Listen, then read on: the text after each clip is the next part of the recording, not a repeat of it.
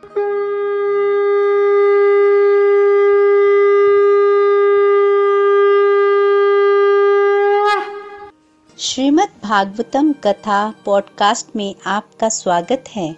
Golok express में आइए, दुख दर्द भूल जाइए एबीसीडी की भक्ति में लीन होके नित्य आनंद पाइए।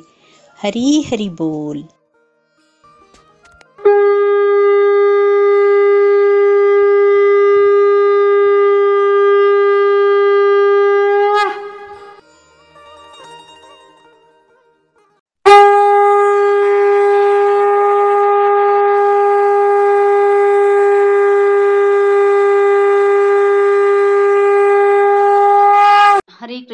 कृष्णा कृष्णा कृष्णा, हरे हरे।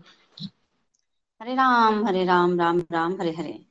हरे कृष्णा हरे कृष्णा कृष्णा कृष्णा, हरे हरे हरे राम हरे राम राम राम, हरे हरे। हरे कृष्णा हरे कृष्णा कृष्णा कृष्णा, हरे हरे हरे राम हरे राम राम राम, हरे हरे। ओम नमो भगवते वासुदेवाय। ओम नमो भगवते वासुदेवाय। ओम नमो भगवते वासुदेवाय। श्रीमद् भागवतम महापुराण की जय। गौरनीता सुंदर की जय। Be see through the body free as a soul hari hari bol hari hari bol transform the world by transforming yourself न शस्त्र पर, न शास्त्र पर, न धन पर और ना ही किसी युक्ति पर। मेरा तो जीवन आश्रित है प्रभु, केवल और केवल आपकी कृपा शक्ति पर। गोलोक एक्सप्रेस में आई, दुख दर्द भूल जाइए एबीसीडी की भक्ति में लीन होकर। नित्यानंद पाइए, जय श्री राधे कृष्णा, सो हरि हरि बोल everyone welcome again everyone to the evening सत्संग जैसा कि आप सभी जानते हैं, Shrimad Bhagavatam canto number ten हमारा चल रहा है, जिसमें पिछले सत्संग में हमने कंस के वध को श्रवण किया था कि किस प्रकार भगवान कृष्ण ने कंस का वध किया। कंस का जब वध हुआ तो उस समय था एक को छोड़कर, और वो एक व्यक्ति है स्वयं कंस। कंस एक खुश नहीं था, बाकी सब खुश था, खुश थे। कंस की मृत्यु हुई बहुत दुखी हुई अपने पति की मृत्यु पर। फिर वो दोनों जो हैं, वो कहाँ चली गई? वो अपने पिता के पास चली गई। और कंस के आठ भाई थे, आठ भाइयों ने फिर जो भगवान कृष्ण पर आक्रमण किया, भगवान ने उनको भी मार दिया।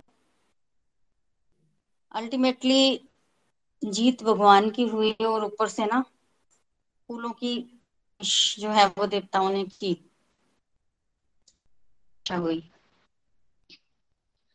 फिर भगवान गए और भगवान ने देव की वसुदेव को मुक्त कराया, उग्रसेन को मुक्त कराया। अब देवकी और वसुदेव तो हाथ जोड़े खड़े हैं, उनको पता भगवान आए अब भगवान ये देख रहे हैं कि देव देवकी वसुदेव माता पिता हाथ जोड़े खड़े हैं, मैं इतने सालों बाद आया हूँ। मुझे गोदी में नहीं ले रहे। फिर भगवान ने योग माया को देश दिया। योग माया को जब भगवान ने देश दिया और योग माया ने अपनी माया का चक्कर चलाया और माया के प्रभाव से देव के वसुदेव भूल गए कि वो भगवान हैं। उनको सिर्फ़ यही याद रहा कि ये हमारा पुत्र है और फिर देव के वसुदेव जी ने भगवान को गोद में लिया। देखिए, एक योग माया होती है और एक माया होती है। दो तरह की माया होती है। मटेरियल वर्ल्ड में माया एक्ट करती है और स्पिरिचुअल वर्ल्ड में योग माया एक्ट करती है। हम जो अभी कार्य कर रहे हैं, वो माया के अंतर्गत है, तीन गुणों के अंतर्गत है। पर स्पिरिचुअल वर्ल्ड में योग माया एक्ट करती है और जब भगवान के भक्त स्पिरिचुअल वर्ल्ड से मटेरियल वर्ल्ड में आते हैं तो वो जो लीला होती है, वो भी योग माया के अंतर्गत होती है। तो भगवान की जो लीला है उसमें दिख रहा है कि देवकी और वसुदेव भ्रमित हो गए, वो भगवान को अपना पुत्र मानते हैं, पर वो योग माया के अंतर्गत मानते हैं।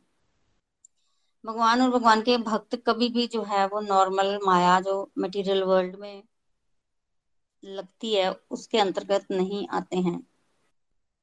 अब जब देवकी और वसुदेव ने भगवान को आलिंगन किया ना तो भगवान ने कहा कि हमारी वजह से आपको जो है वो सहने पड़े, क्योंकि हमने कंस को मारना था, ऐसी आकाशवाणी हुई थी। और आप हमारी बाल लीला भी नहीं देख पाए तो इस तरह से बात करते हैं भगवान कृष्णा ना? पर माता पिता जो है वो अब सब भूल चुके हैं, क्योंकि अब उनको, उनके जो पुत्र हैं वो प्राप्त हो चुके हैं। ठीक है? इसके पश्चात देखिए, उग्रसेन को राजा बनाया गया। उग्रसेन मना कर रहे थे, राजा बनने से। वो कह रहे थे कि कंस को तुमने मारा है कृष्णा, और जो मारता है वही विजेता होता है तो तुम ही राजा बनोगे। तो उग्रसेन जी राजा नहीं बनना चाहते थे, पर भगवान ने कहा कि आप ही राजा बनिए उसका कारण है। कारण ये है कि भगवान को तो पता है कि आगे जाकर उन्होंने द्वारिका नगरी बसानी है तो फिर वो द्वारिका का राज करेंगे तो फिर मथुरा का राज वो कैसे कर सकते हैं? इसलिए उन्होंने अपने नाना उग्रसेन को दे दिया वो राज्य और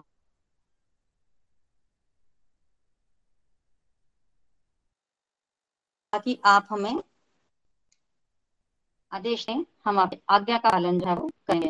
इसके बाद देखो, भगवान ने बाकी सारी जितनी भी छोटी यातियाँ थी ना, जब हम नैले डिस्कशन के लिए जाते हैं तो लिख गए लोग जो है वो जहाँ तो छुप गए, जहाँ फिर कंस के अंदर आ गए, कंस की एक्टिविटी को देखने के लिए। तो वो सारी जातियों के लोग वापिस आ गए यदु वंश जैसे वृष्णि वंश अंधक ये जो भी वंश छोटी छोटी जातियाँ थी, ये सब आ गई वापिस राजा ने इनको सम्मान दिया और उपहार भी दिए ताकि ये फिर से अपनी अपनी छोटी जातियों को बसा सकें। अब तो मथुरावासी जो है वो संतुष्ट थे। उनको जो है वो बड़ा अच्छा लगा।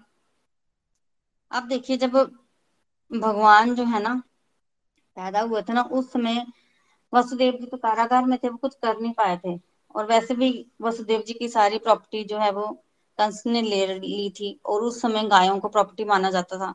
तो वसुदेव जी की सारी गाय जो है कंस ने अपने संरक्षण में ले ली हुई थी। ठीक है? उस समय वसुदेव जी ने ना मानसिक संकल्प कर लिया था।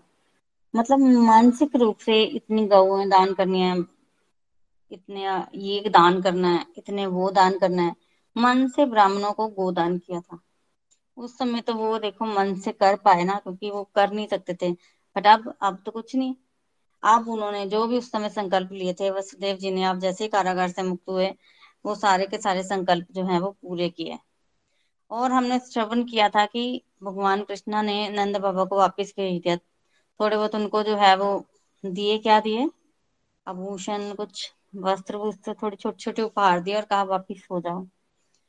नंद बाबा तो रो रहे थे। नंद बाबा रोते रोते उन्होंने भगवान कृष्ण और बलराम का आलिंगन किया। तब भगवान ने कहा कि तुम चलो, मैं आता हूँ। तब नंद बाबा जो है वो रोते रोते कहने लगे कि इतना तो मुझे अब समझ में आ गया है कि तुम वापिस आने वाले नहीं हो। मेरा तो चलो ठीक है, मैं यशोदा को क्या जवाब दूँगा? तुम्हें साथ लेके आया था और साथ लेके नहीं जा पाया। मैं यशोदा को क्या कहूँगा? पर चलो, वो ऐसा सोच रहे थे पर चले गए वापिस। और चले गए और उसके बाद वसुदेव जी ने किसको बुलाया? गर्ग मुनि को। गर्ग मुनि कुल पुरोहित है ना? ये तो भगवान के नामकरण के लिए गए थे, वृंदावन भी। तो ये आए। उनको बुलाया क्यों? क्योंकि अब देखो, संस्कार भी करवाने हैं ना। संस्कार भी कराने हैं। देखो, नंद बाबा का जो कुल था ना, वो वैश्य कुल था। और वैश्य लोग ना कृषि करते हैं। वैश्य लोग जो हैं वो पशुओं को चराते हैं। तो फिर उनको स्कूल जाने की ज़रूरत नहीं होती। तो नंद बाबा ने खुद बोलते थे कि क्या करना है इसको पढ़ा के, विद्यालय जाके क्या करना है? गाय तो चरानी है, ऐसे चरा लेगा। तो कोई संस्कार नहीं हुआ था। बट अब जब भगवान वापिस आए हैं तो फिर वसुदेव जी ने गर्ग मुनि को बुलाकर सारे संस्कार जो हैं वो करवाए हैं भगवान के। और सारे संस्कार करवा कर अपने पास रखा कुछ दिन। फिर उसके पश्चात बच्चों की शिक्षा दीक्षा बहुत इंपॉर्टेंट है। इसलिए इनको गुरुकुल भेजा गया। देखिए, शिक्षा हमेशा इंपॉर्टेंट होती है। वैश्य कुल को छोड़ दीजिए आप। बट बच्चों को शिक्षा तो मिलनी चाहिए। और जिन्होंने राजा बनना है, उनको तो मिलनी चाहिए खास करके। तो उज्जैन के पास ना, संदीपनी मुनि का आश्रम था। तो वहाँ इनको भेज गया उनके गुरुकुल में? गुरुकुल में इन्होंने गुरु माँ और अपने गुरु की बड़ी सेवा की और फिर उनसे जो है वो भगवान शिक्षा लेने लगे।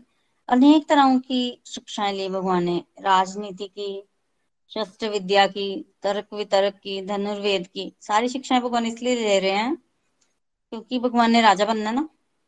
तो राजा को तो सब चीज़ें आनी चाहिए। सब चीज़ें आनी चाहिए। कहते हैं कि संदीपनी मुनि उस समय चौसठ विद्याएँ सिखाते थे सिक्सटी फोर और भगवान ने चौसठ दिन में सारी विद्याएँ सीख ली। अब आप बोलेंगे कि चौसठ दिन में सारी विद्याएँ सीख ली? बड़ी जल्दी। देखो भगवान के लिए क्या मुश्किल है। भगवान को सारी विद्याएँ आती हैं, चौसठ दिन छोड़ो, आप भगवान तो चौसठ मिनट में भी सीख सकते थे। ठीक है? पर वहाँ पर ना एक विधान होता है कि एक दिन में एक विद्या से ज़्यादा नहीं सीख सकते। ऐसा कोई सिस्टम होता है कि एक दिन में आप एक से ज़्यादा विद्या नहीं सीख सकते। इसलिए भगवान को पूरे सिक्सटी फोर डेज़ जो है वह वहाँ रुकना पड़ा कि रोज की एक विद्या सीखते थे। श्रीमद भागवत में उन विद्याओं का भी वर्णन आता है। आप भी सोचते होंगे कि सिक्सटी फोर सब्जेक्ट कैसे हो गए? देखो, उस समय की विद्या अलग तरह की थी। जैसे कोई व्यक्ति वेश बदल लेता ना, पहचाना नहीं जाता, वो भी एक विद्या है। ठीक है? और बड़ी तरह की, जैसे कोई पहेलियाँ सुलझाता है, वो भी विद्या है। किसी ने औषधियाँ बनानी है, वो भी विद्या है।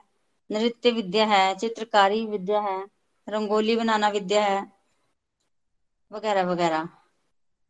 गाना विद्या है, बजाना विद्या है, कठपुतली, ये भी विद्या है। इस तरह से अलग अलग लैंग्वेजेस ये भी विद्या है तो इस तरह की विद्याएँ।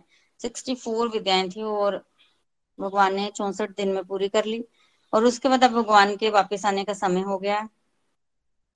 जब भगवान के वापस आने का समय हुआ तो भगवान ने गुरु दक्षिणा के लिए बोला अपने गुरु को, क्योंकि जब शिक्षा खत्म हो जाती है तो गुरु दक्षिणा देनी होती है।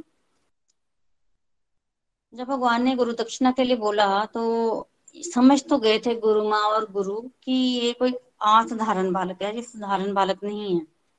और इससे हमें दक्षिणा भी असाधारण मिल सकती है। समझ तो गए थे। पर संदीपनी मुनि कुछ ना बोल सके, पर गुरु माँ के पास जब भगवान गए, तब गुरु माँ रोने लग पड़ी। जब गुरु माँ रोने लग पड़ी तो भगवान ने गुरु माँ से पूछा कि आप क्यों रो रही हो? तब गुरु माँ ने रोते रोते बताया कि उनका एक पुत्र था। तो एक बार वो समुद्र तट पर गए थे, प्रभास क्षेत्र में कुछ। तो उस समय समुद्र की एक लहर आई और उन्होंने उस लहर ने उनके बेटे को समुद्र के भीतर ले लिया। तो अगर तुम कुछ देना ही चाहते हो तो तुम मेरे पुत्र को वापिस ला दो। तो गुरु माँ ने इस तरह से बोला। तब भगवान श्री कृष्ण ने कहा, ठीक है। देखो, भगवान के लिए क्या मुश्किल है? पाँच साल पहले भी कोई बालक मरा है, उसको भी लेने भगवान चल पड़े।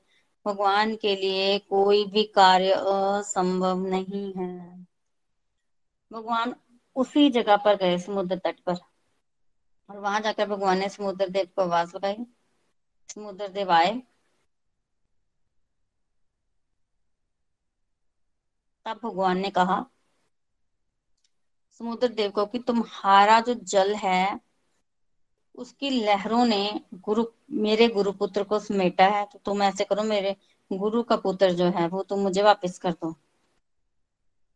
तुमने गुरु पुत्र को अपने अंदर लिया है। तब समुद्र देव ने कहा कि मैंने तो लिया ही नहीं। मेरे पास आपके गुरु का पुत्र नहीं है। हाँ मेरे ना जल में ना एक पाँच जन्य नामक राक्षस है।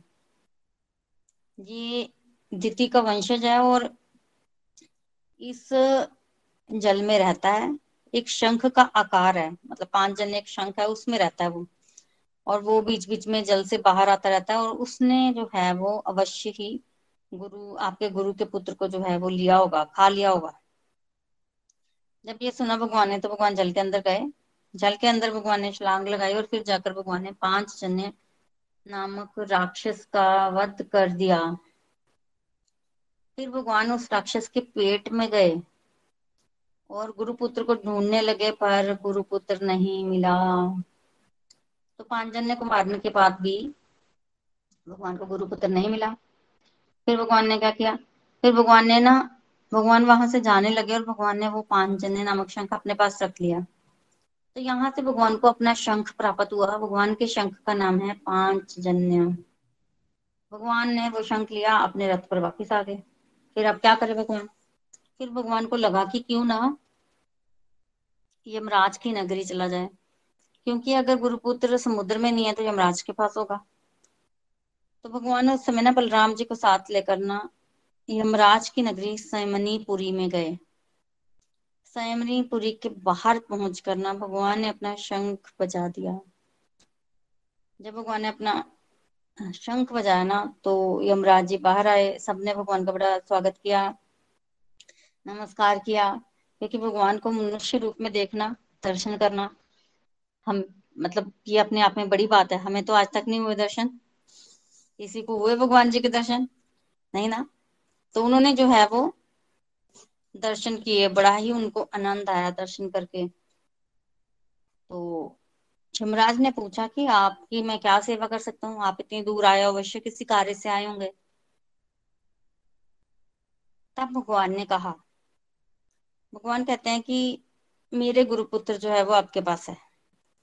गुरुपुत्र का ज़रूर कोई पिछला कर्म रहा होगा, जो उसकी आयु इतनी थी या जो भी है। भगवान ने कहा कि किसी कारणवश वो आपके पास है, उसका कोई कर्म फल रहा होगा, उसे मुझे वापस कर दो। यमराज जी ने कहा, जो आ गया कोई क्वेश्चन नहीं किया। भगवान से हम क्वेश्चन नहीं कर सकते हैं।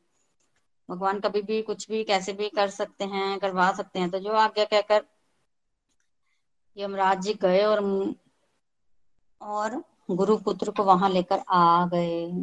भगवान ने भी गुरुपुत्र को लिया और गुरु, गुरुकुल आ गए। गुरुकुल आकर उन्होंने कहा कि ये आपका पुत्र। संदीपनी मुनि और उनकी पत्नी अपने पुत्र को देखकर बड़ी ही खुश हुई, बड़ी खुश हुई।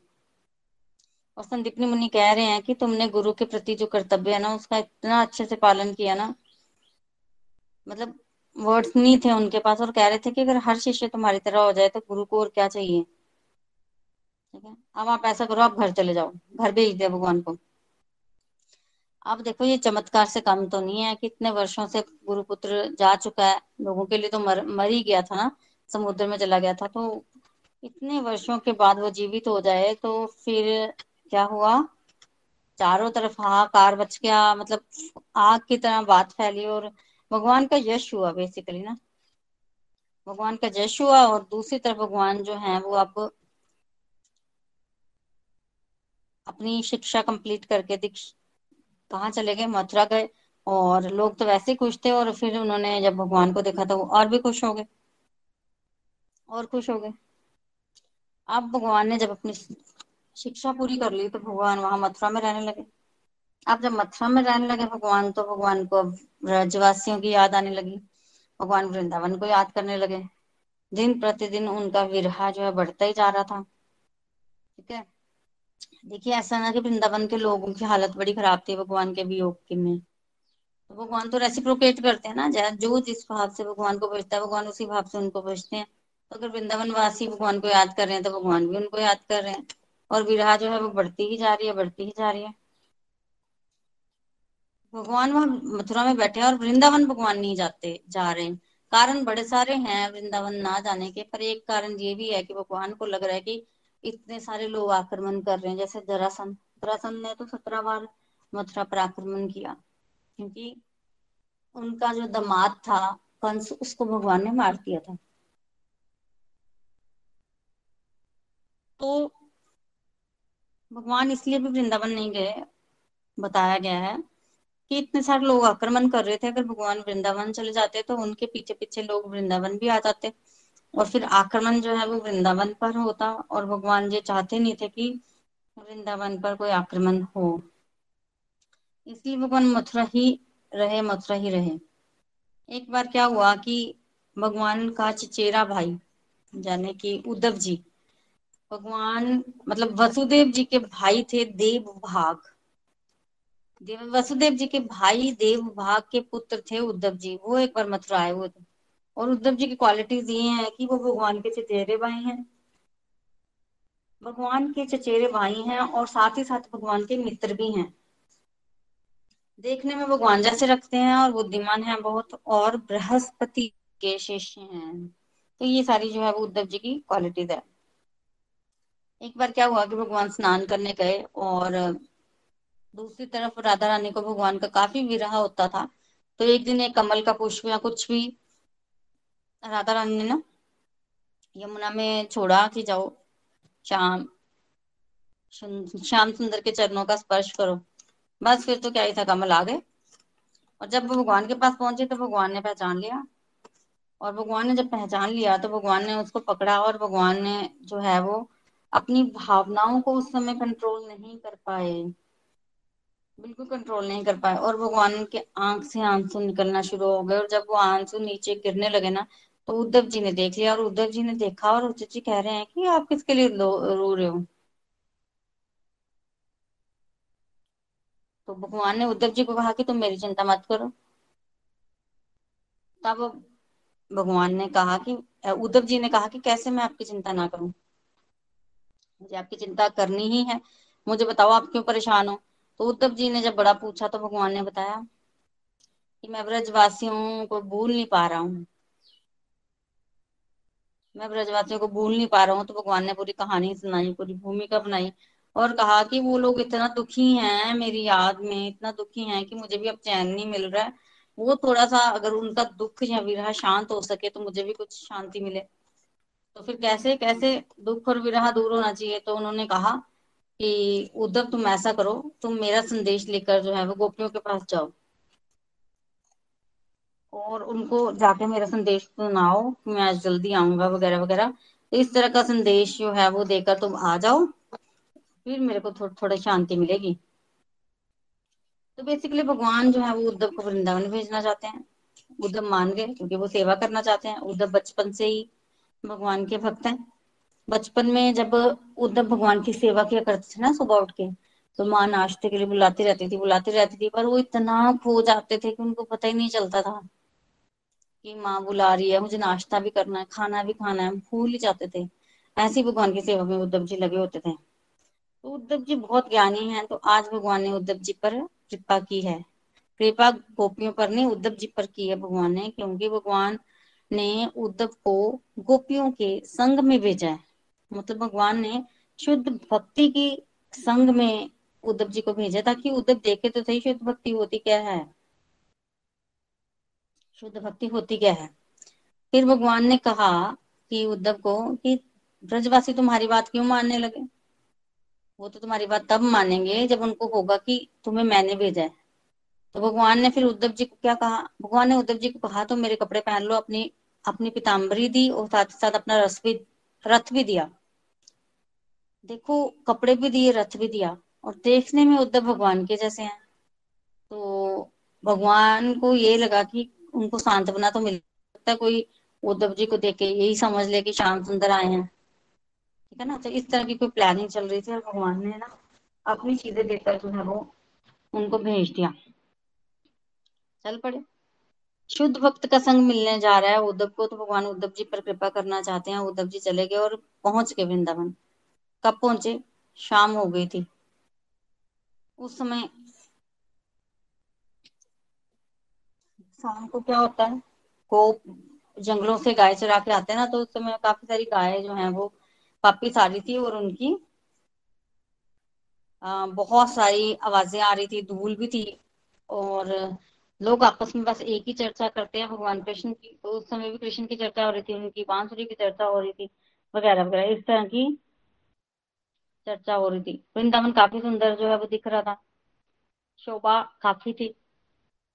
तब उद्धव जी ने, देखो उद्धव जी जब आए ना, दूर से रथ देखकर सबको लगा कि भगवान आए हैं। फिर जब उद्धव जी को देख, जब रथ को देखा, रथ रुका और उद्धव जी नीचे उतरे तो कपड़े देखकर भी लगा कि ये तो भगवान के हैं, पर शक्ल देख के तो नहीं लगा। देखो ब्रजवासी जो है, वो एक ने भी धोखा नहीं खाया कि श्याम सुंदर आ गए हैं। सबको पता था उद्धव आए हैं, श्याम सुंदर नहीं आए किसी ने धोखा नहीं खाया। फिर उन्होंने पूछा कि नंद बाबा और यशोदा माता का घर कहाँ है? अब किसी ने बोला कि नंद बाबा के घर क्यों जाना है? यशोदा माता के घर तो ना ही जाओ तो अच्छी बात है। उद्धव ने कहा, नहीं, आप मुझे जाना है मुझे घर बता दो। तो किसी ने कहा, जी, जो नदी बह रही है ना, बस इस नदी के साथ साथ जाते जाओ और तुम घर पहुँच जाओगे? नंद बाबा और यशोदा माता के। तब उद्धव जी ने पूछा कि ये जो नदी है, ये क्या नंद बाबा के घर से बहती है? जहाँ घर से होकर जाती है। तब किसी ने बताया कि नदी थोड़ी ही है। यशोदा माता अपने पुत्र की याद में रोती रहती हैं। ये तो यशोदा माता के आँसू हैं।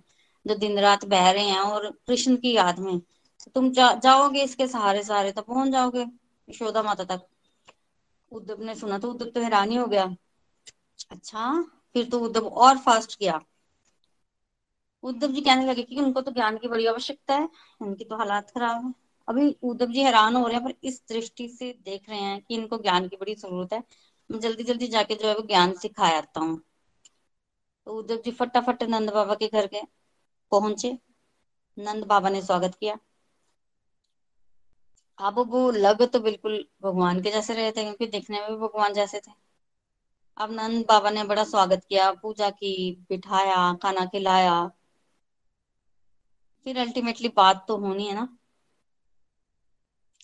नंद बाबा ने बात शुरू की, बड़ी अच्छी बात है, कंस मारा गया। कृष्ण ने उसको मार दिया, बड़ी अच्छी बात है। अब नंद बाबा पूछने लग पड़े, क्या वो हमें याद करता है कि हमें भूल गया? चलो मेरा छोड़ो, मुझे तो क्यों याद करेगा? माँ को याद करता है। उनका भी छोड़ो, ये इनको, सखाओं को और गोपियों को याद करता है। गाय, गोवर्धन पर्वत, उसको याद है कि नहीं करता? याद। फिर उन्होंने ये पूछा कि वो खुद तो आया नहीं? खुद कभी आएगा भी या नहीं आएगा? क्या हमें कभी उसका मुख देखने को मिलेगा या नहीं मिलेगा? पता उसने हमें कितने खतरों से बचाया है। फिर एक एक लीला याद की, कैसे गोवर्धन उठाया, कैसे ये किया, कैसे वो किया, कैसे वकासुर को मारा, कैसे अगासुर को मारा, कैसे त्रिनाव्रत को मारा, कैसे दो पेड़ों का उद्धार किया। मुझे लगता है ये दोनों कोई देवता हैं। गर्ग मुनि ने भी कुछ कुछ कहा था कि ये उसके जैसे लगते हैं। विष्णु इसमें नारायण कैसे गुण है? फिर दस हज़ार हाथियों के बल वाले उसने कंस को मार दिया। ये तो काम किसी साधारण के मनुष्य के थोड़ी है, ये तो देवता के ही काम है। लगता है कृष्ण और बलराम थोड़े देवता ही हैं। ठीक है? देवता है। तो उद्धव जी तो देखते रह गए, नंद बाबा बोलते ही रह गए। अब उद्धव जी क्या बोल रहे हैं? अभी उनकी बात सुन रहे हैं कि भाई क्या होता है ना कि ब्रजवासियों की दशा अलग है। नॉर्मल व्यक्ति उनको देखेगा तो ऐसे लगेगा, पागल हैं।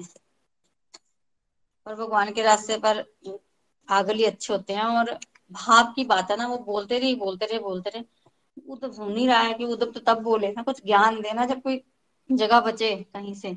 सोच रहा है कि देना तो है, कहाँ दू? कहाँ से शुरू करूँ, समझ नहीं आ रहा। फिर यशोदा माता की तरफ़ देखा अब यशोदा माता का तो भाव इतना है कि उनसे तो बोला भी नहीं जा रहा, वो चुप है। नंद बाबा तो बोल रहे हैं ना, वो चुप है। अब तो देखा, नंद और यशोदा का प्रेम तो चुप रहा, उद्धव जी चुप रहे। आखिरकार जब नंद बाबा ने बोला ना कि भगवान, ये कृष्ण तथा बलराम देवता हैं, तब उद्धव जी को मौका मिला और कहा, देवता नहीं है, भगवान है। कृष्ण तथा बलराम जो है, परमेश्वर हैं, सृष्टि के मूल बीज हैं। ठीक है? आप शोक क्यों करते हो? आप तो सौभाग्यशाली हो। क्यों शोक करते हो? सौभाग्यशाली हो कि आपके यहाँ इतने दिन रह के गए हैं वो, सृष्टि के मूल कारण है वो। और वापिस आ जाएँगे इसमें क्या? है ठीक है ना? वापिस आ जाएँगे। इतना क्यों दुख लगाया हुआ आपने? आपको पता है भगवान जन्म है, उनकी माता पिता कोई नहीं होता। ना पत्नी होती है, ना बच्चे होते हैं, ना कोई रिश्तेदार होता है। ना वो जन्म लेते हैं, ना उनका कोई कार्य है, ना उनका भौतिक शरीर है। ठीक है? तो भगवान स्वतंत्र हैं और अकेले हैं और ऐसा कुछ नहीं है। उनके माता पिता वगैरह कुछ नहीं है। हाँ कभी कभी लीला करने आ जाते हैं। लीला करने के लिए स्वीकार कर लेते हैं माता पिता और पुत्र को। ठीक है? इस तरह से। भगवान ही सब कुछ है। अपनी तरफ़ से तो उद्धव उनको अच्छा ज्ञान दे रहे थे, पर प्रेम के जो होते हैं ना, भूखे, उनको ज्ञान से बात बनती नहीं। देखो, आप अपने बच्चे को पकड़ के रखते हो। एक माँ अपने बच्चे को दूध पिला रही है और उसको कितना आनंद आ रहा है। दूसरी तरफ़ कोई आके बोले कि बच्चों को हाथ, बच्चे को हाथ मत लगाओ। मैं तुम्हें बताता हूँ कि बच्चे कैसे पलते हैं। थ्योरी समझाई जाए। ये देखो यूट्यूब देखो, कैसे बच्चे को दूध पिलाते हैं। कैसे बच्चों की एक्टिविटी होती है, कब बच्चे को ज़्यादा भूख लगती है, कब कम भूख लगती है। बच्चा ऐसा करे तो उसका फिफ्टी परसेंट पेट भर गया है सेवेंटी फाइव परसेंट पेट भर गया है। तो माँ बोलेगी कि ये सब नहीं देखना भाई। मैं अपने बच्चे को दूध पिला रही हूँ, मुझे पता है कब उसका पेट भरता है, कब उसने दूध पीना है। तुम ये सब बंद कर दो। उसमें तो मज़ा भी नहीं आ रहा दूध पिलाने में, बच्चे को तैयार करने में तो मज़ा भी आता है ना। तो उसमें क्या मज़ा है? यूट्यूब पर आप देख रहे हो। तो रियल में ज़्यादा मज़ा है। तो वही नंद बाबा और देख रहे हैं इतना आनंद है, क्योंकि भगवान के जो रास्ते में विरह है ना, वो कई बार मिलन से ज़्यादा आनंद देता है। तभी तो भगवान छोड़ कर गए गोपियों को। आपने भी देखा होगा, मान लो किसी का एक्सीडेंट हो जाए तो अगर कोई पास है ना तो उसको, वो उसको देख लेगा तो उसको इतनी उसके साथ अटेंशन नहीं रहेगी अट्रैक्शन या फिर कोई इतनी फ़िक्र नहीं रहेगी। पर जो दूर है ना, जिसने देखा नहीं है, उसको बड़ी फ़िक्र होगी, वो बार बार पूछेगा, ठीक है ठीक है ठीक है। उसी तरह से आज नंद बाबा और यशोदा माता को उद्धव जी जो है वो ज्ञान दे रहे हैं, पर उनको तो मतलब उसी तरह लग रहा है कि बच्चे को एक बच्चा हाथ में है, उसको छोड़कर कोई यूट्यूब पर देखना शुरू करते हैं इस तरह से सुबह हो गई। नंद बाबा और यशोदा माता ने तो ऐसे लगा कि सुना ही कुछ नहीं। फिर स्त्रियाँ अपने काम में लग गई और नेचुरली अब सुबह हो गई तो फिर क्या हुआ? कि देखो उस समय ना सुबह सुबह लोग ना ब्रजवासी नंद बाबा और यशोदा माता को ना प्रणाम करने आते थे। ये उनका नित्य नियम था। रोज सुबह नंद बाबा और यशोदा माता को प्रणाम करने के लिए आ, गोप और गोपियाँ आती थी। उस समय क्या हुआ कि सुबह हुई तो उद्धव जी स्नान करने चले गए। उद्धव जी स्नान करने चले गए पीछे से गोप गोपियाँ आई। और गोप गोपियाँ जब आई तो अंदर थोड़ी ना जा रही थी वो देख रही थी सोने का रथ। ये किसका रथ है? क्योंकि रात को आए ना उद्धव जी तो पता नहीं चला।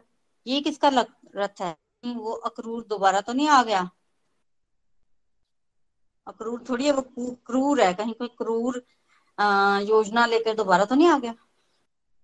हम तो पहले ही मर चुके हैं। अब ये क्रूर और हमें मारने आया ये ये क्या है? तो कोई कुछ बोल रहा है, कोई कुछ बोल रहा है, कोई कुछ बोल रहा है। इतने में उद्धव स्नान करके आ गए। उद्धव जब स्नान करके आए तो गोपियाँ उद्धव को देखने लगी, हैरान हो गई। देखने में तो भगवान जैसे थे ना, पर उनको ये क्लैरिटी थी, भगवान नहीं है, भगवान जैसे हैं। और भगवान तो नहीं है। वैसे ही भगवान की जैसी लंबी लंबी भुजाएँ, कमल जैसे नेत्र, पीले वस्त्र, कमल की उन्होंने माला पहनी हुई थी। तो भगवान तो नहीं है, पर ये कौन है? लग तो वैसा वैसा रहा ये कृष्ण ने अपना रथ और अपने आभूषण, अपने पिताम्बर सब कपड़े अपने इसको दे रखे हैं। लगता है कृष्ण हमें सूचित करना चाहते हैं कि इसको हमने भेजा है। इसलिए ये सब देकर भेजा कि हमें पता चल जाए कि मैंने भेजा है। तो गोपियों ने तो गोपों ने तो घेर लिया। उद्धव को संदेश लेकर आयो। उद्धव ने कहा हाँ। तो गोपियाँ उद्धव को पकड़ के एकांत में ले गई। संदेश लेके आए हैं। तो एकांत में सुनना है। एकांत में ले आई। ठीक है? अब एकांत में जब ले आई तो उसके बाद तो हालात खराब है। कौन सुनेगा? कौन सुनेगा उद्धव जी का संदेश? सब यही बोल रही हैं। अच्छा आप वहाँ से आए हो, वहाँ से आए हो, वहाँ हमारे गाना है, वही। उसने हमें त्याग क्यों दिया? पहले ये बताओ। क्यों त्यागा हमें? ठीक है? जैसे वृक्ष पर जब पेड़ पे फल पक जाता है तो वृक्ष जो है वो फल का त्याग कर देता है। वैसे उस दुष्ट ने हमारा त्याग कर दिया, वैसे। और बड़े सारे एग्ज़ाम्पल दिए। अतिथि आता है घर में, एक रात रुकता है, सुबह घर का त्याग कर जाता है, वैसे वो हमें त्याग करके चला गया। बड़ा बोली भगवान श्री कृष्ण को, गोपियाँ, अपना गुस्सा निकाल रहे हैं ना? उनको ऐसा लग रहा है कि वहाँ जाकर तो कृष्ण भूल ही है तो और गुस्सा निकाल रहे हैं। तुम संदेश सुनाने के लिए आए हो। सुनाओ, हम भी तो यहीं खड़ी हैं। हम भी तो अपने सारे काम छोड़कर संदेश सुनने के लिए आए हैं। सारे काम छोड़ दिए हमने तो हम यहीं खड़े हैं। सुनाओ संदेश, सुनाओ, रोन लग पड़े। देखो आदि होश नहीं होती थी तो उस समय जब इस तरह से गोपियाँ बोल रही हैं तो सब लोगों को ऐसे पता चल रहा है कि हाँ भाई, संदेश आया है आया है, कोई लेके आया है, संदेश कोई लेके आया है, कोई लेके आया बस इतना ही सुन पा रही है, बाकी ध्यान तो भगवान में है। राधा रानी या फिर किसी गोपी को पता चला, संदेश वाहक आया संदेश वाहक आया इतना तो सुन पाई। पर वो संदेश वाहक कौन है, ये नहीं सुन पाई। तो राधा रानी ने एक भवरे को देखा तो कान में तो पड़ रहा है ना, संदेश वाहक आया, संदेश वाहक आया, संदेश वाहक। तो राधा रानी को लगा, ये भवरा ही संदेश वाहक है। तो वो तो मुझे इससे संदेश लेना तो राधा रानी ने उसको बोलना शुरू किया, संदेश तो संदेश तो उद्धव तो ऑलरेडी संदेश देने आया है और गोपी उनको घेर के खड़ी है और उद्धव भी राधा रानी को ढूंढ रहा है। उद्धव जी को भी पता है राधा रानी कौन है, भगवान ने बोल के भेजा है। अब राधा रानी के पास जब उद्धव गए तो उद्धव ने संदेश संदेश देना है राधा रानी को। राधा रानी सोच रही है, भवरा जो है वो संदेश वाहक है। और राधा रानी ने भवरे से संदेश लेना शुरू कर दिया। उद्धव के होश उड़ गए हालात देखकर कि ये हालात कैसे हैं? पागल हो गया है क्या? वाकई ब्रजवासी तो पागल ही थे। एक्चुअली यहाँ से राधा रानी के दर्शन राधा रानी की भाव की एक झलक और महाभाव की दशा और इन सब चीज़ों को देखने से उद्धव जी पर जो है वो बहुत असर पड़ा, बहुत ज़्यादा असर पड़ा। और उद्धव जी भी शुद्ध भक्त बन गए। तो किस प्रकार उद्धव जी शुद्ध भक्त बने हम अगले सत्संग में सुनेंगे। और भवरे को संदेश वाहक समझकर राधा रानी ने जो पूछा उनसे, यहाँ जो कहा भवरे को उसको हम भ्रमर गीत बोलते हैं। तो नेक्स्ट सत्संग में हम भ्रमर गीत जो है इसका श्रवण करेंगे और कुछ कुछ उद्धव जी और राधा रानी के बीच की वार्तालाप का भी स्मरण करेंगे। तब तक के लिए हरे कृष्णा हरे कृष्णा, कृष्ण कृष्ण, हरे हरे, राम, हरे हरे। चलिए, अब हम आगे बढ़ते हैं। आज सेक्शन की तरफ़ हमारे साथ अंजना शर्मा जी हैं, कुमारवी से सर्वप्रथम। हरी हरी बोल अंजना जी। हरी बोल, हरी हरी बोल प्रीति जी, हरी बोल एवरीवन आनंद की आनंद की बरसात हो रही थी। आँखें बंद करके ऐसा लग रहा था जैसे वो बिल्कुल उद्धव जी आकर के रुके हैं और कितने प्यारा सा उनका वर्ण है और उन्होंने वो सारे वस्त्र धारण किए हुए पीताम्बरी धारण की हुई है और गोपियाँ जो बहुत व्याकुल है, मन में बड़ी टीस सी है उनके। वो कैसे बात कर रही हैं? आती हैं आती हैं नंद बाबा और यशोदा जी से मिलने के लिए, परंतु सामने देख करके निराश, हताश हो जाती हैं। और किस भाव में राधा रानी जी, महाभाव जो है किशोरी जी का, उसमें बैठी हुई वो, किस तरह से ज्ञान मार्ग जो योग संदेश देने आए हुए हमारे उद्धव महाराज जी हैं, वो किस तरह से कृष्ण भक्ति में, कृष्ण प्रेम में डूब करके पागल होकर के किस तरह से वो वापस जाते हैं। आप बोल रही थी और ऐसे अमृत के रूप में ना एक एक शब्द झड़ रहा था और वो कानों के रास्ते दिल में उतर रहा था और आँखों में एक धारा सी और एक वो मैं हमेशा ही बोलती हूँ, चलचित्र की तरह मूवी की तरह एक एक सीन आँखों के सामने चल रहा था।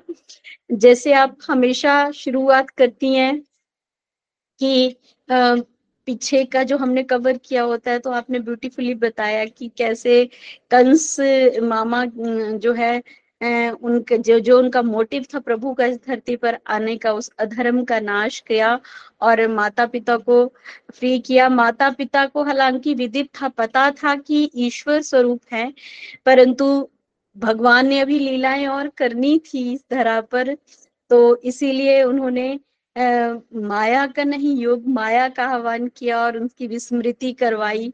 उनको भुला दिया और किस तरह अपने नाना जी को जो है राज्य दिया।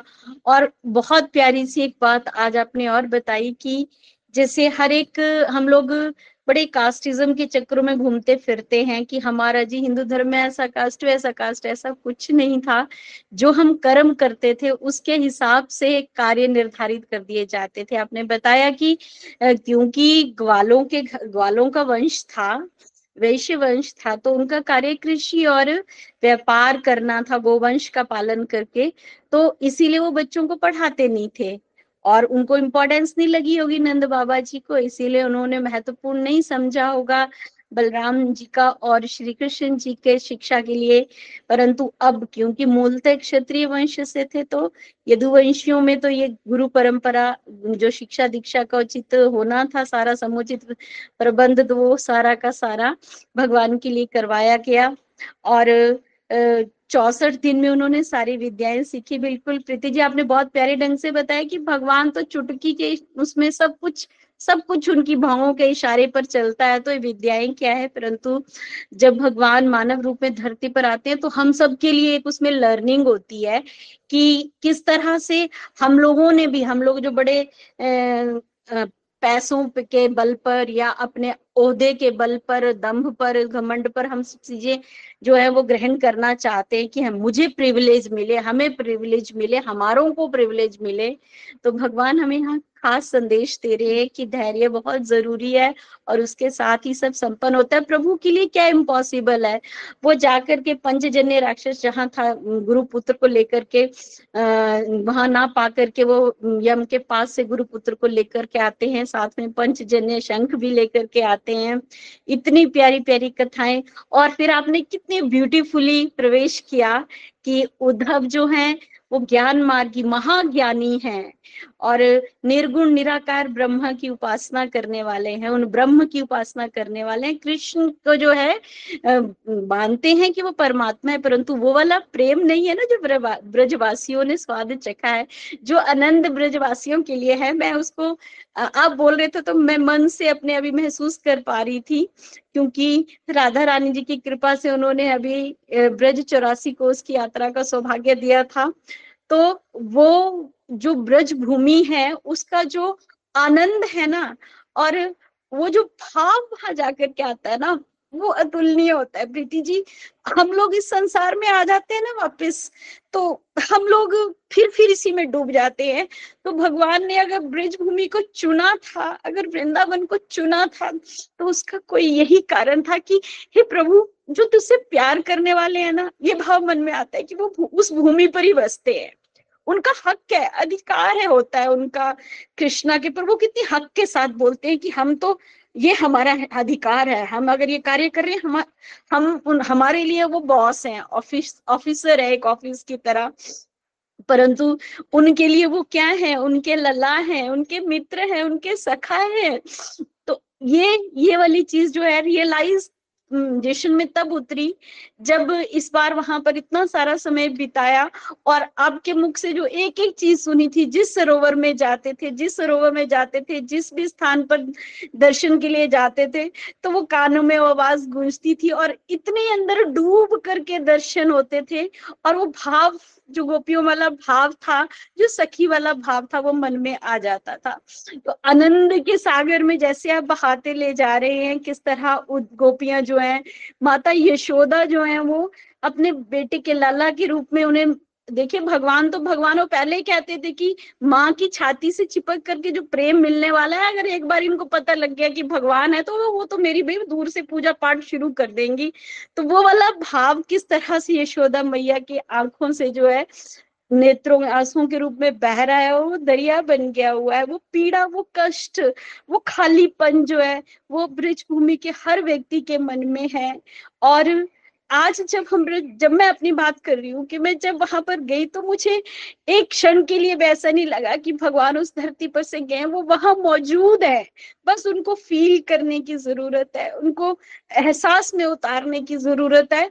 और प्रीति जी, आपके मुख से मैंने मैंने गिनना भी नहीं चाहती और गिनूँगी भी नहीं कि जब जब भी मैं भागवतम की कथा सुनती हूँ तो मैं मतलब एक तरह से एक अन्य दुनिया में पहुँच जाती है, एक और संसार में पहुँच जाती हूँ। आपका बहुत बहुत धन्यवाद।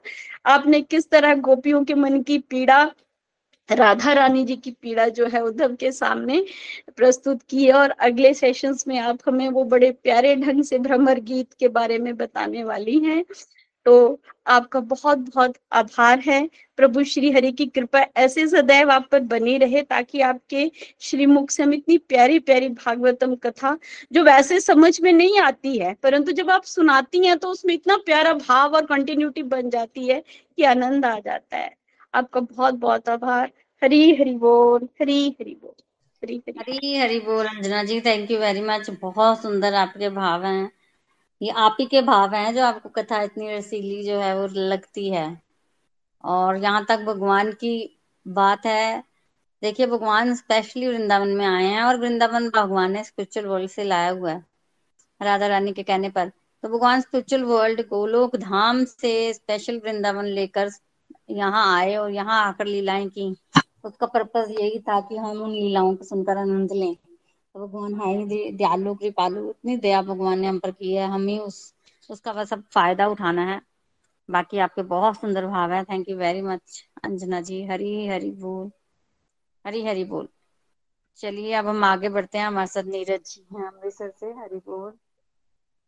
हरी हरी बोल, प्रीति जी। सच में आज भी बहुत आनंद आया। आपने तो कथा में इतना रस था। और जैसे अंजना जी ने बताया मुझे लगा कि सच में ऐसे लग रहा था कि हम उद्धव लीला ना लाइव देख रहे हैं। मतलब इतना आनंद आया, राधा रानी का वो विरे किस तरह मतलब उद्धव जी ज्ञानी थे और वो ज्ञान, वो भी सोच रहे थे कि मैं वहाँ जाकर उनको ज्ञान दूँगा कैसे यशोदा माँ और नंद बाबा तड़प रहे थे भगवान के लिए। कैसे आप उन्होंने छोटी छोटी हर नाम की लीला से सुनाया कि वो हमें याद करते हैं कि नहीं याद करते। कैसे उन्होंने, भगवान ने हमें हर संकट से बचाया। तो आपके माध्यम से देखिए पुरुषोत्तम मास में हमने भगवान की छोटी छोटी लीलाओं को भी याद किया। ये भी बहुत अच्छी बात है और फिर भगवान का तो हम नाम कथा सुन नहीं पा रहे हैं, सच में बहुत आनंद आता है। आज भी जैसे हमने सुना कि किस तरह लास्ट में हमने सुना था कि वसुदेव जो वसुदेव और देवकी जी हैं, किस तरह भगवान उनको योग माया में डालते हैं और वो भूल जाते हैं कि पहले वो उनको भगवान समझते थे, फिर वो अपना बेटा समझने लगे। और फिर किस तरह वसुदेव ने जो मन में प्रण लिया था कि भगवान जब उनके घर जन्म लिया था कि वो गायें दान करेंगे तो उन्होंने पहले अपने वो संस्कार पूरे किए। किस तरह फिर उन्होंने भगवान को गुरु के पास भेजा, क्योंकि वो जैसे उन्होंने बताया कि कास्ट सिस्टम के अकॉर्डिंग था, जो जैसा कर्म करता था, उसे वैसे ही उस टाइम दिया जाता था। पहले भगवान वैश्य में थे तो वो नंद बाबा उन्हें गाँव चलाने भेज देते थे। तो अब भगवान क्षत्रिय में आ गए तो फिर क्या हो गया? अब उन्हें जाना था दीक्षा लेने के लिए। तो वो अपने उज्जैन के पास, उनके गुरु, संदीपनी गुरु जी के पास गए। वहाँ पे उन्होंने चौसठ दिनों में चौसठ कलाएँ सीखी। कि जैसे आपने बताया कि भगवान तो एक मिनट में भी सारी कलाएँ सीख सकते थे, लेकिन उस टाइम पे एक ही कला को एक दिन में सीखा जाता था। तो बहुत सुंदर की मतलब यहाँ पे हमें गुरु की भी इम्पोर्टेंस पता चली कि गुरु के बिना हम लोग कुछ भी नहीं सीख सकते। अगर आज हम भगवत गीता या भागवतम को समझ पा रहे हैं ना तो ये आप लोगों के माध्यम से, जिन हम गुरु के माध्यम से सीख पा रहे हैं। अब पहले भी हम भागवतम कथा सुनते थे, लेकिन कुछ समझ में नहीं आता था कुछ भी इतना इंटरेस्ट नहीं था। लेकिन जब हमने आपके माध्यम से सुना, निखिल जी से, नितिन जी के माध्यम, गुरु के रूप में जब आप हमारे सामने आए और आपने ये कथाएँ हमारे सामने रखी, तब ये हमें समझ में आई। तो आज हमें देखिए, भगवान ने भी हमें सिखाया कि हम ये चीज़ें कैसे सीख सकते हैं, गुरु के माध्यम से ही सीख सकते हैं। तो ये चीज़ मुझे बहुत अच्छी लगी। फिर आपने ये भी बताया कि उन्होंने गुरु ने जब दीक्षा के रूप में अपने गुरु पुत्र को मांगा तो किस तरह भगवान ने समुद्र के पास गए? फिर भगवान पांजन्य, जो उनका शंख है, उनके शंख का नाम पांजन्य शंख और कहा वो मिला समुन्द्र के अंदर उन्हें मिला? क्योंकि वहाँ अंदर एक राक्षस था, और कैसे वो यमपुरी गए, और वो यमराज भगवान को साक्षात देकर कितने प्रसन्न हुए। तब मेरे अंदर भाव आया कि हम लोग जब भगवान को अष्ट विग्रह के रूप में देखते हैं कल दिन में तो हम लोग मन कितना प्रसन्न होता है। जब मैं भगवान का श्रृंगार करती हूँ तो मुझे लगता है आज मेरे भगवान बड़े सुंदर लग रहे हैं। कभी मैं सोचती हूँ कि आज ये वाली ड्रेस भगवान को पहनाती हूँ, फिर मन में आ जाता है कि बार मुझे फील होता है कि उस ड्रेस का ना मुझे कोई पार्ट ही नहीं मिलेगा। तो एक बार मुझे एक ड्रेस की राधा रानी के लिए काफ़ी प्रयास किया, ढूंढा, लेकिन मुझे नहीं मिली। तो बाद में जब मैंने भगवान को दूसरी ड्रेस पहनाई राधा रानी को तो वो एक मिनट में रेडी हो गए।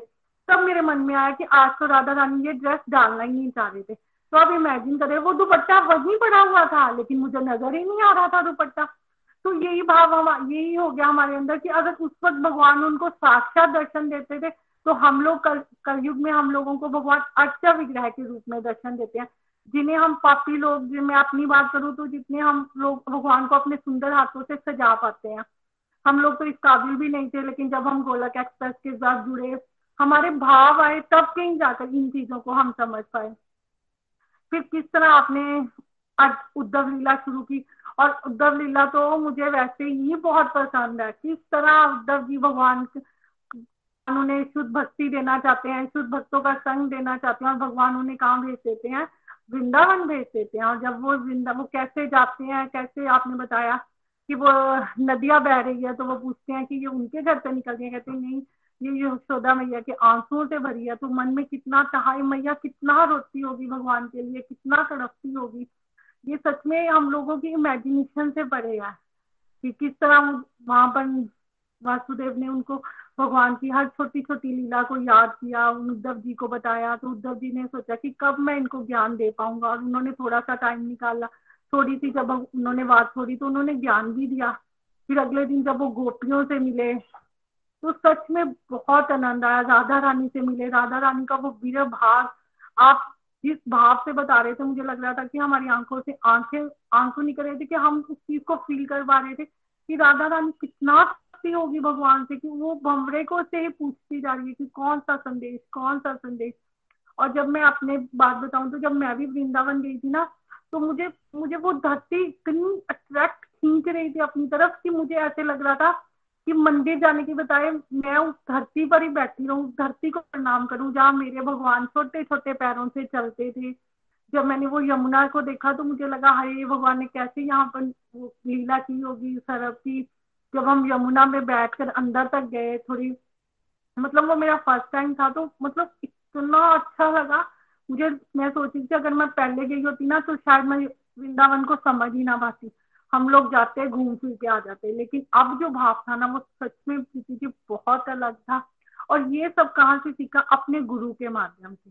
और मैं, आज हमने यही, मैंने जो शिक्षा ली कि हम जो भी ज्ञान लेना जिस भी ज्ञान को हम समझ पाते हैं, अपने अंदर ले जाते हैं, वो वही ज्ञान है जो हम गुरुओं के माध्यम से समझते हैं। हरी हरी बोल। थैंक यू प्रीति भाभी। हरी हरी बोल। हरी हरी बोल। हमेशा की तरह आपने भी बड़ा सुंदर बहुत बहुत प्यारे हैं। और, बिल्कुल बिल्कुल। वृंदावन की जो भूमि है, वहाँ पर एक अलग तरह की कशिश है। उसका रीजन है। देखो, हम लोग मटेरियल वर्ल्ड के वासी नहीं है। हम आए तो स्पिरिचुअल वर्ल्ड से हैं। तो तीन गुणों में बन जाते हैं। आत्मा तो शुद्ध है प्योर है। और माया के जंजाल में फंस गई है। तो कंपेटिबिलिटी बैठती नहीं है, इसलिए सभी दुखी रहते हैं। पर जब हम वृंदावन जाते हैं तो हम वहाँ के वासी हैं ना तो एकदम से जब हम वहाँ जाते हैं तो अट्रैक्ट करते हैं। वहाँ की भूमि को अट्रैक्शन आती है भगवान की तरफ़, क्योंकि हम हैं ही उनके। वो जो अट्रैक्शन आती है, वो फिर आनंद मिलता है उससे, और जब जब हम उनके पास जाएँगे, तब तक हमें आनंद ही मिलेगा, क्योंकि भगवान जो है, वो तो आनंद के सागर हैं।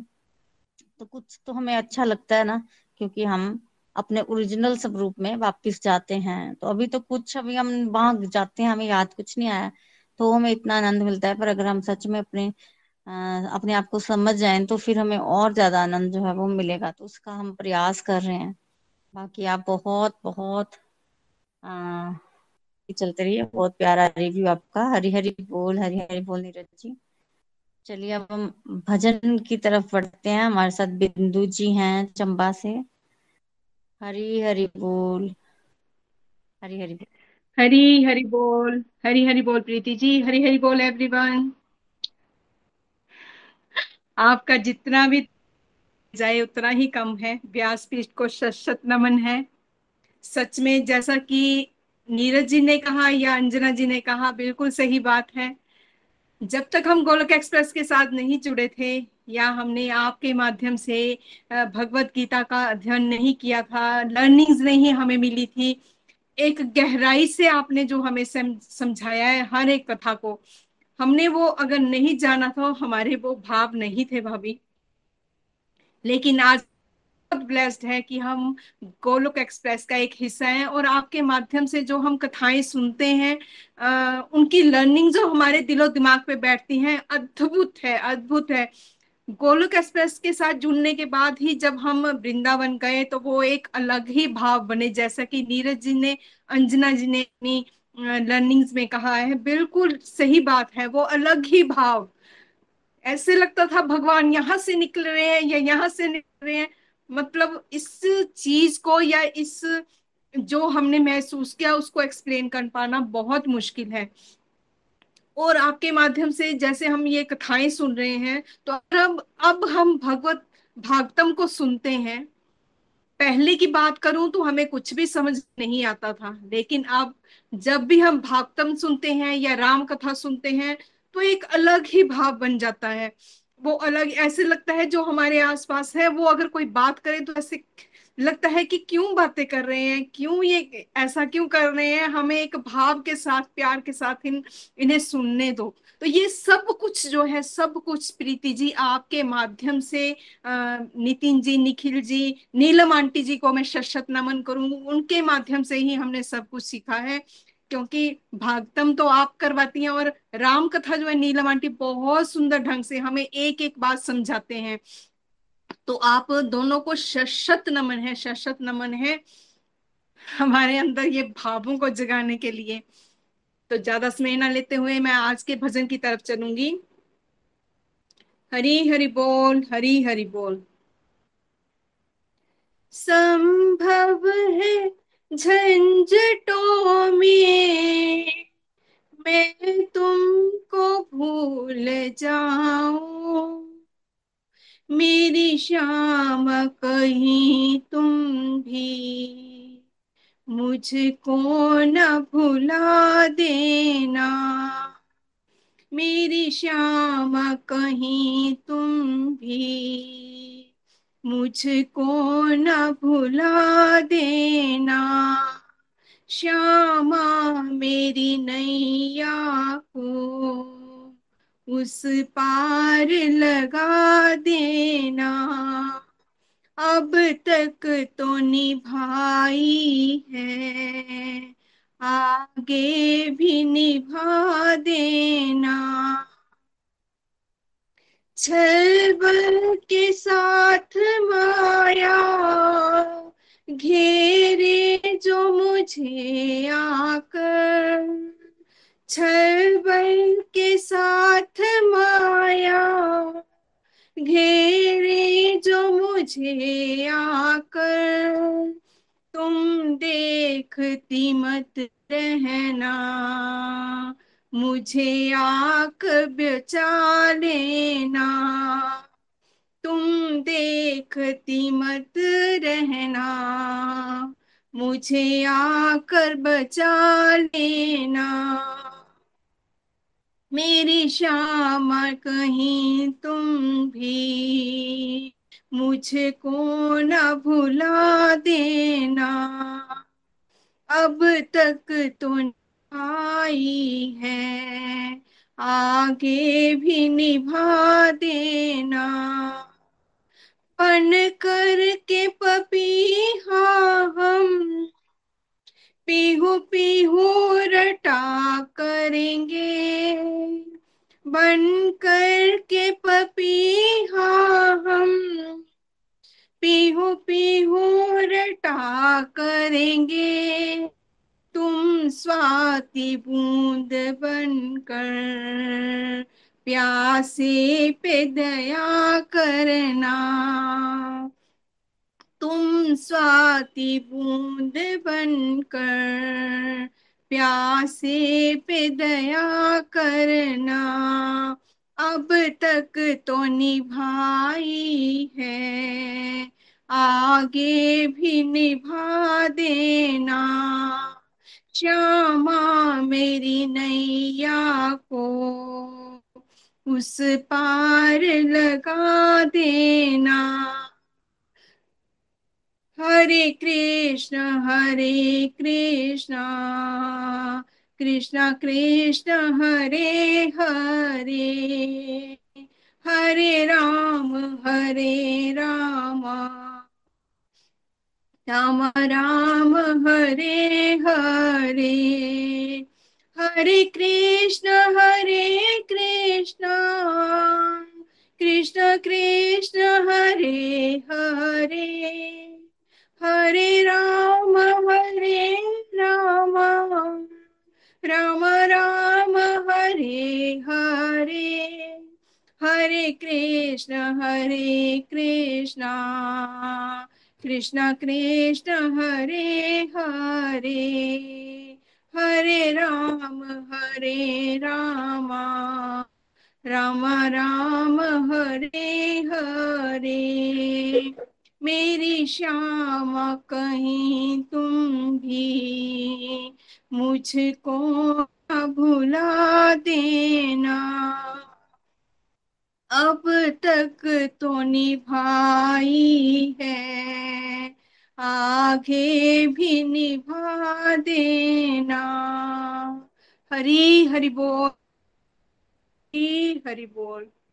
Thank you so much Preeti भाभी। हरी हरि हरी हरी बोल, बिंदु जी, बहुत ही प्यारे, बहुत ही प्यारे आपके भाव और उस पर आपने इतना सुंदर, इतना ब्यूटीफुल जो है वो भजन हमारे साथ शेयर किया है। बहुत ज़्यादा आनंद आया सुनकर, बहुत ही। Thank you for sharing thank you दीदी चलिए, आज के सत्संग को अब हम यहीं कंक्लूड करते हैं। प्रेयर्स के साथ। हरे कृष्णा हरे कृष्णा कृष्णा कृष्णा। गोलोक एक्सप्रेस से जुड़ने के लिए आप हमारे email address info at Golok express dot O R G द्वारा संपर्क कर सकते हैं, या हमारे व्हाट्सएप या Telegram number seven zero one eight zero two six eight two one से भी जुड़ सकते हैं। आप हमसे फेसबुक पेज और YouTube चैनल के माध्यम से भी जुड़ सकते हैं। हरी हरी बोल।